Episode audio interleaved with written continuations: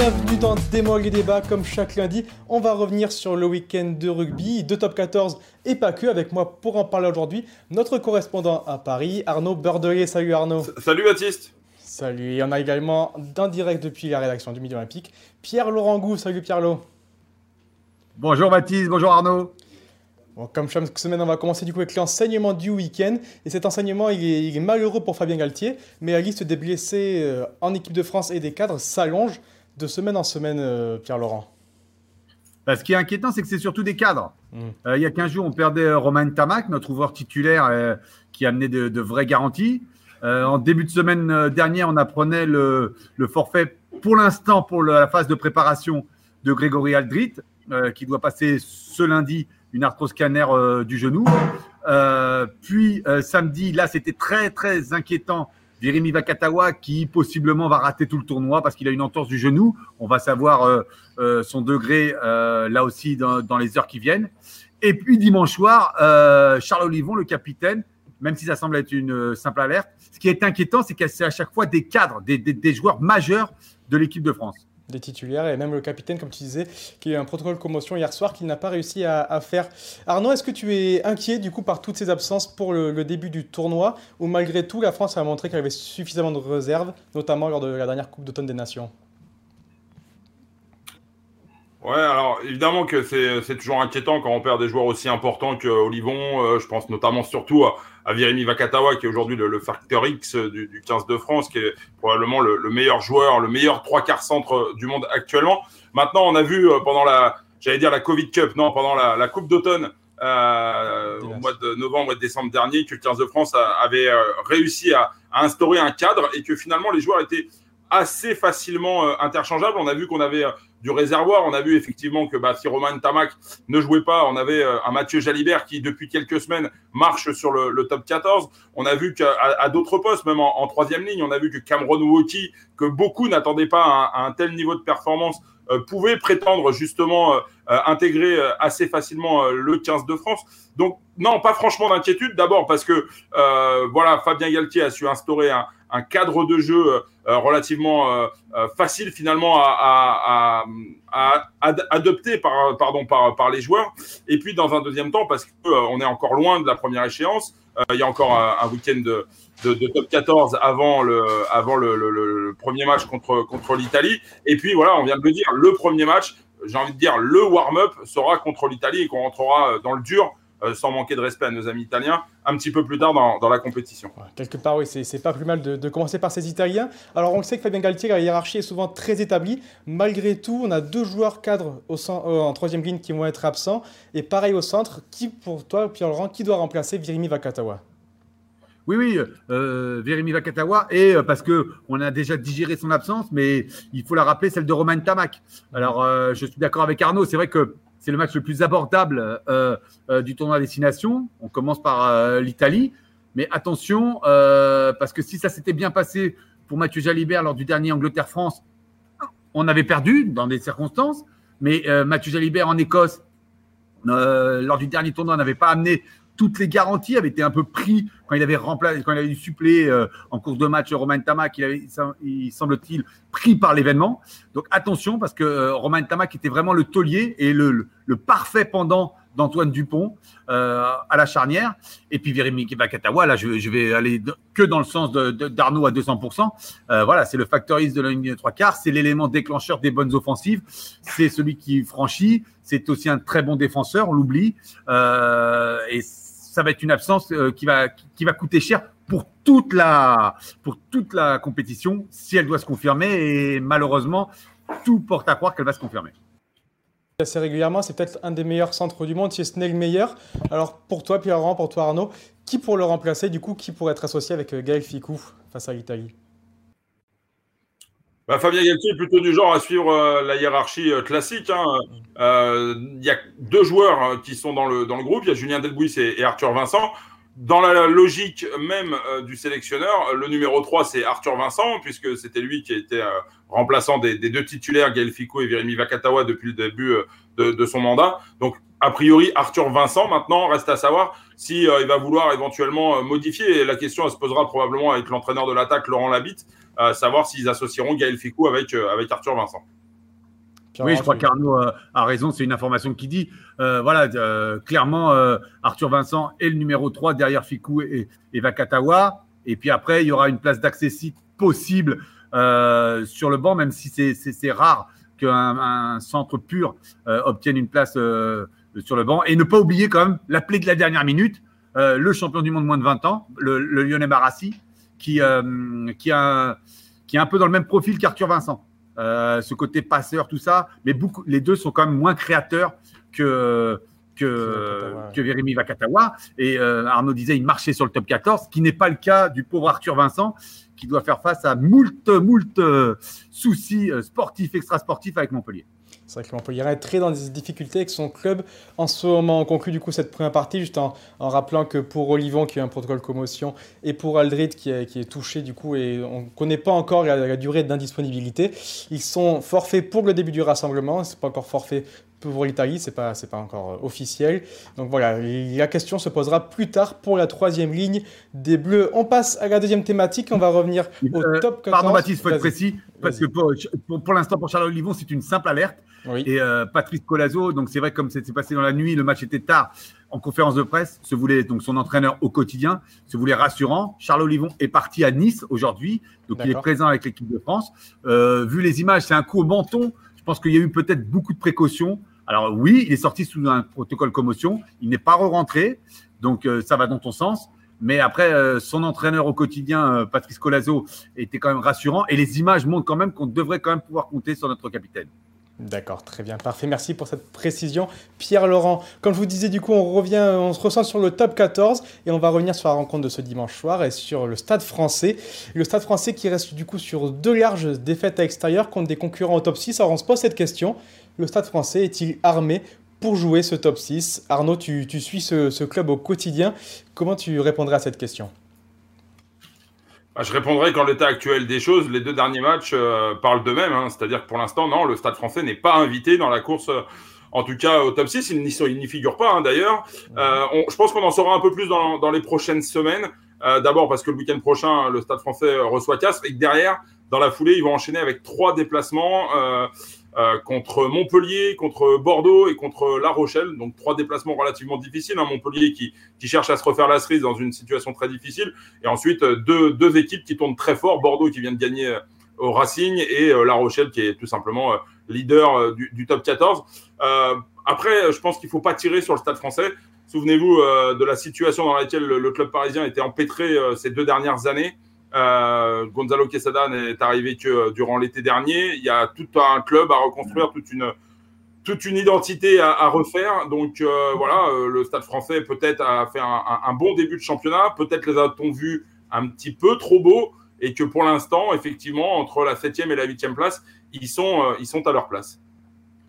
Moi, j'aurais envie de répondre à la question oui. C'est-à-dire qu'ils hum, sont armés pour jouer le top 6, mais clairement, Arnaud a raison, ils ne sont pas invités. Euh, on le voit aussi qu'ils ont, euh, euh, notamment un joueur moi que j'apprécie énormément, Macalou. Et c'est vrai que quand Macalou n'est pas là, ne joue pas, c'est plus tout à fait la même équipe. Et puis et puis quand Vaïséa au centre est un peu moins performant, c'est plus tout à fait la même équipe. C'est vrai qu'ils ont parce que ils ont un bel effectif, hein, ils ont rien à envier aux, équipes qui jouent le top 6, mais dans leurs résultats, dans leurs prestations, c'est vrai que celle, celle d'hier à, celle d'hier à Toulon euh, est, presque inquiétante parce qu'ils sont dans le match euh, pendant une petite vingtaine de minutes et puis ils en sortent presque tout seuls. C'est, c'est pas le talent des Toulonnais c'est presque eux qui les remettent dedans. Et après, c'est vrai que par exemple, parce que Louis Carbonel avait mal commencé son match, euh, il fait un excellent match au final, mais il avait, mal, il avait mal débuté. Et il y avait peut-être quelque chose à faire, mais ils n'ont pas pris le score. Et euh, donc euh, Arnaud a raison, euh, ils ne sont pas invités pour l'instant. Là où ils sont rassurants, peut-être, c'est sur le fait qu'à Jean-Bouin, ils font quand même de, très bonnes performances. En, 2020, ils avaient notamment battu ces Toulonnais d'un point à domicile. À mi-novembre et début novembre, ils avaient également réalisé une série de trois rencontres à domicile où ils avaient battu Toulouse, avaient battu La Rochelle, Bordeaux avec des scores assez largement en leur faveur. Mais ils n'ont qu'une seule victoire à l'extérieur cette saison, Arnaud, et c'était à Armandie. C'est dire si cette équipe a, du mal à voyager. Bah, en fait, la, différence avec, euh, avec les, gros, les grosses équipes, les cadors un peu de ce, top 14, c'est que le Stade français aujourd'hui manque de constance. Euh, tu l'as dit, Baptiste, manque de constance. Pourquoi?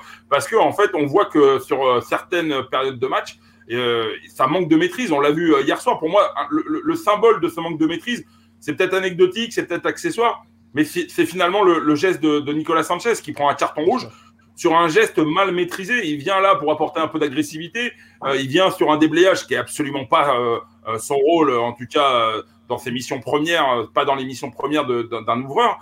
Euh, pour moi, voilà, il y, a un manque de maîtrise. C'est plein de petites, euh, plein de petites maladresses.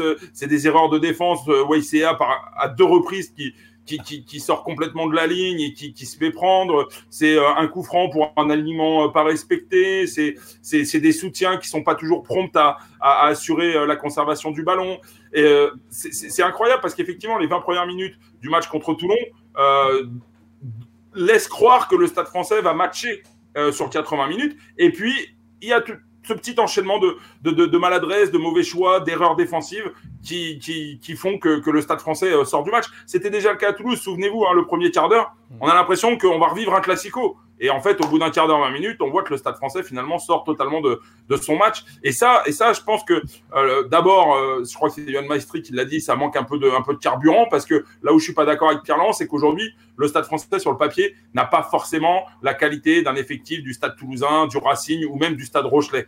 Euh, ça manque de profondeur à certains postes, ça manque de qualité à certains postes, et que malheureusement aujourd'hui la gestion euh, qui est faite par le directeur général Thomas Lombard, elle est dépendante des erreurs qui ont été commises euh, lors de la gestion précédente avec le directeur général Fabien Grebon et le manager Heineke Meyer, où euh, on a fait exploser la masse salariale, le salarié cap, et qu'aujourd'hui, le club est dans la capacité de, vraiment recruter et d'aller chercher des joueurs parce qu'il a été distribué un certain nombre de salaires probablement trop élevés et qu'aujourd'hui, bah, le, Stade français souffre de, de, voilà, des erreurs faites il y a quelques années. Et après, Baptiste, tu avais raison, et, ça résume le défi qui attend le Stade français, c'est que si tu veux jouer le top 6, il faut gagner à l'extérieur ou récupérer des points. Et dans le constat que tu faisais du Stade français pour l'instant, où euh, c'est plutôt satisfaisant ou assez satisfaisant à domicile, mais c'est clairement insuffisant euh, à l'extérieur, où euh, ils ont gagné à Agen, où tout le monde va gagner, où c'est opération porte ouverte tous les samedis soirs, pas tous les 15 jours. Et, euh, euh, il faudra, voilà, dans les trois déplacements, qui, qui, qui, que ce soit Montpellier, euh, La Rochelle, et j'ai oublié le, le, troisième que citait Arnaud, mais notamment, ils doivent cibler au moins Montpellier et ils doivent, de ces trois déplacements, ramener au moins une victoire s'ils veulent espérer le top 6. Aujourd'hui, le Stade français est donc 8 de ce top 14 avec 34 points, seulement 5 d'avance sur le CO qui, qui reçoivent ce week-end. Comme on l'a dit, il devrait, en théorie se rassurer à domicile face au CO. On passe à la thématique suivante, ton coup de cœur Arnaud, et on change le championnat, on part en, Pro D2. Pierre-Laurent en avait déjà parlé en, début d'année, c'est le RC Van, c'était une bonne surprise, une bonne surprise qui, se confirme. Ouais, une bonne surprise qui, se confirme.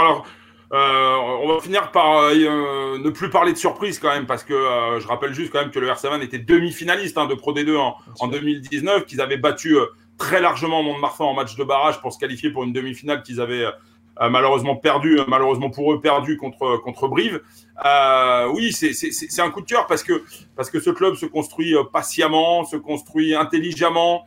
Euh, c'est un club qui fait pas de bruit. On n'entend pas ses dirigeants euh, hurler à droite, à gauche. On les entend pas. Non, c'est un club qui travaille dans, la discrétion.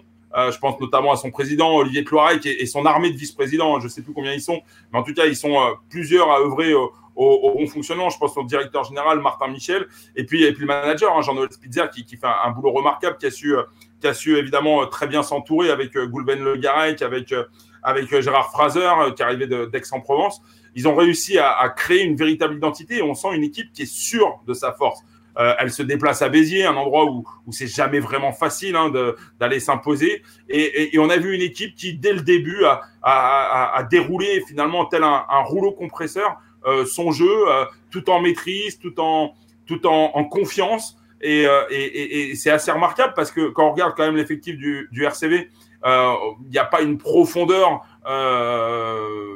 de dingue. Hein. On voit que certains postes, euh, et certains postes sont parfois même en, souffrance. Hein. J'ai souvenir il y, a, il, y a, il y a 15 jours ou il y a 3 semaines que euh, Jean Hospitzer avait décidé de titulariser euh, Kevin Burgo, qui, qui, qui est habituellement 3 quarts centre. Et il a été titularisé notamment à, à Colomiers au poste de, de, numéro 8 avec une franche réussite. Euh, ça les a pas empêchés de, de s'imposer à Colomiers. Ils sont sur 8 succès, enfin 8 matchs sans défaite consécutifs à l'extérieur. C'est quand même assez, assez remarquable. Alors, il y a des petits faux pas. Ils se sont fait prendre effectivement dernièrement à, la rabine à, par Biarritz. Mais voilà, on sent, on sent que, que, que, cette équipe se monte en puissance. Et maintenant, est-ce qu'il faut leur souhaiter de monter en top 14 Ça, c'est une vraie bonne question. Et pour parler de la Bretagne, je vais vous faire une réponse de Normand. Euh, je dirais que dans un sens sportivement, euh, il le mériterait probablement. Après, structurellement, je pense que le, club euh, n'est pas encore prêt. D'ailleurs, en début de saison, euh, dans les colonnes de Midi Olympique, le président Olivier Tloirec parlait d'une ambition 2023. L'idée, c'était de pouvoir jouer une finale de Pro D2 à l'horizon 2023. À mon avis, ils y seront plus tôt. Maintenant, peut-être qu'il faut leur souhaiter de jouer un, match d'accession, au moins pour aller prendre la température de ce qui se fait au-dessus. D'accord, Pierre-Laurent. En, plus de ça, en plus de toute la destruction que vient de faire, oui, oui, oui, ce que j'ai envie de noter, c'est qu'ils nous ont, régalé contre, contre Béziers cette, euh, ce dimanche après-midi dans ce match entre euh, Ils amènent une vraie fraîcheur à, ce championnat de Pro D2. Et euh, pour abonder encore dans le sens d'Arnaud, j'ai envie de parler de, ce dernier essai et surtout de la manière dont ils l'inscrivent face à Béziers pour aller chercher le bonus offensif. Ils partent de leur propre embut. Euh, ah, ils avaient déjà livré une super prestation face à Béziers où ils dominent globalement tout, le match et, ils, jouent, ils, pratiquent un joli rugby et efficace. Et puis, euh, bah voilà, ils sont audacieux, ils relancent de leur propre but, ils marquent un essai de 100 mètres et ils décrochent le bonus offensif, un point de plus. Euh, voilà, chapeau à eux. Un essai inscrit par l'ancien Clermontois Nick Abendanon. On rappelle que du coup, UR7 est quand même deuxième de cette Pro D2. C'est insuffisant pour être leader dans un championnat où le niveau se, rêve, se, devient de plus en plus élevé d'année en année. On passe à ton coup de gueule, Pierre Laurent, et on revient en top 14 avec malheureusement pour eux le, SUA qui enchaîne une 15e défaite. Oui, là, là, là on ne peut pas dire que, les Agenais euh, euh, brillent par leur euh, qualité rugbystique. Mon coup de gueule va parce qu'on a, licencié le, euh, le, manager Christophe Ossuc et, l'entraîneur des avant euh, Rémi Vaquin. C'était eux qui étaient responsables, euh, si ce n'est de tous les mots, mais des mots principaux d'Agen. ils étaient soit, hum, pour certains, trop sévères, soit pas assez pointus en touche, soit, ils avaient tous les défauts du monde. Et puis, depuis qu'ils sont partis, c'est pire. Ça veut dire que les joueurs se battent entre eux, euh, ne règlent pas leurs problèmes de dette euh, sur des jeux de cartes. Euh, et puis, chaque week-end sur le terrain, ils prennent des volets, quoi. Mm. Et, et, la déclaration d'Antoine Miquel, ancien Agenais, qui jouait à Toulouse, qui était leur adversaire ce week-end, où il dit voilà, on a marqué le premier essai, c'était terminé. Quoi. Donc, donc Agen invente des matchs de 8 minutes. C'est-à-dire que voilà, au lieu de jouer 80 minutes, c'est des joueurs pros. je ne dis pas que. Hum, je ne dis pas qu'ils ont le niveau pour, euh, jouer le haut du tableau. Je ne dis pas qu'ils ont, euh, pas, pas des circonstances atténuantes. Mais euh, dans le combat, tu dois faire quelque chose. J'aurais préféré même, c'est un peu vieux jeu ou vieux conte de dire ça, mais qu'ils relèvent une mêlée, qu'ils essayent d'intimider les Toulousains à un moment à 30-0 pour dire stop, ça y est, on en a assez pris. Ils jouent à domicile. Quoi. Ils ont pris 59 points à domicile sans en marquer un, ne serait-ce qu'un un, un, seul essai ou une pénalité ou quelque chose. Quoi c'est, euh, ils sont pas loin du ridicule. C'est vrai que ça 59-0 à domicile, ça fait. moi, je, rejoins Pierre Laurent sur son coup de gueule, mais. je, pardon, je rejoins Pierre Laurent sur son coup de gueule. Euh, je pense qu'il ne faut pas en vouloir à, Jeff Fontenot, le président d'Agen, d'avoir euh, écarté Christophe Le C'est souvent malheureusement le, fusible le plus facile à, retirer. Et voilà, souvent on, on, vire les entraîneurs. Euh, parce que parce qu'en plus les joueurs c'est jamais de leur faute quand même faut le dire. C'est jamais la faute des joueurs. C'est souvent euh, les entraîneurs qui sont qui sont responsables de, de tous les maux. Euh, maintenant il y a, y a voilà j'ai un regret parce que euh, j'ai souvenir pour avoir longtemps suivi la Pro D2 et notamment Mont-de-Marsan lorsque Christophe Lossuc entraînait Mont-de-Marsan Christophe Lossuc a fait des miracles pendant pendant cinq ans avec Mont-de-Marsan. C'est-à-dire qu'avec trois bouts de ficelle à chaque fois il qualifiait le club pour les phases finales euh, Christophe Le qui est parti de Mont-de-Marsan, regardez où se situe aujourd'hui le, club landais. Donc euh, voilà, je pense que Christophe Le euh, certes, n'a pas l'aura médiatique que, certains peuvent avoir, mais il figure aujourd'hui parmi les tout meilleurs techniciens de ce jeu. Il a une compétence incroyable, il a des connaissances incroyables, il a des idées sur le jeu. voilà. Après, il pâtit peut-être de son image un peu un peu euh, paix à son âme d'ailleurs, un petit hommage à, Jean-Pierre Bacry qui nous a quitté dernièrement. Mais, euh, mais à côté de ça, c'est probablement un technicien et je lui souhaite qu'on retrouvera très vite sur un banc de touche euh, ou de Pro D2 ou de, ou de Top 14. D'accord, très bien, merci messieurs. Je tiens, je tiens à préciser oui, que le ne s'adressait pas, euh, pas non plus aux dirigeants ni au président Fontenot, mais aux joueurs. C'est les joueurs qui doivent réagir. Et, dès ce week-end euh, à Bayonne, qui doivent nous montrer un autre visage. Euh, je ne sais mm. pas, moi je serais, je serais membre du SUA, j'aurais envie de me monter parce que je suis peut-être en fin de contrat ou j'ai peut-être une clause top 14 ou, même si j'en ai pas ou je, et même pour reconstruire, même si je veux rester à Agen. le top 14, c'est la vitrine. Mourad Boudjelal qualifiait souvent la Pro D2 de mouroir.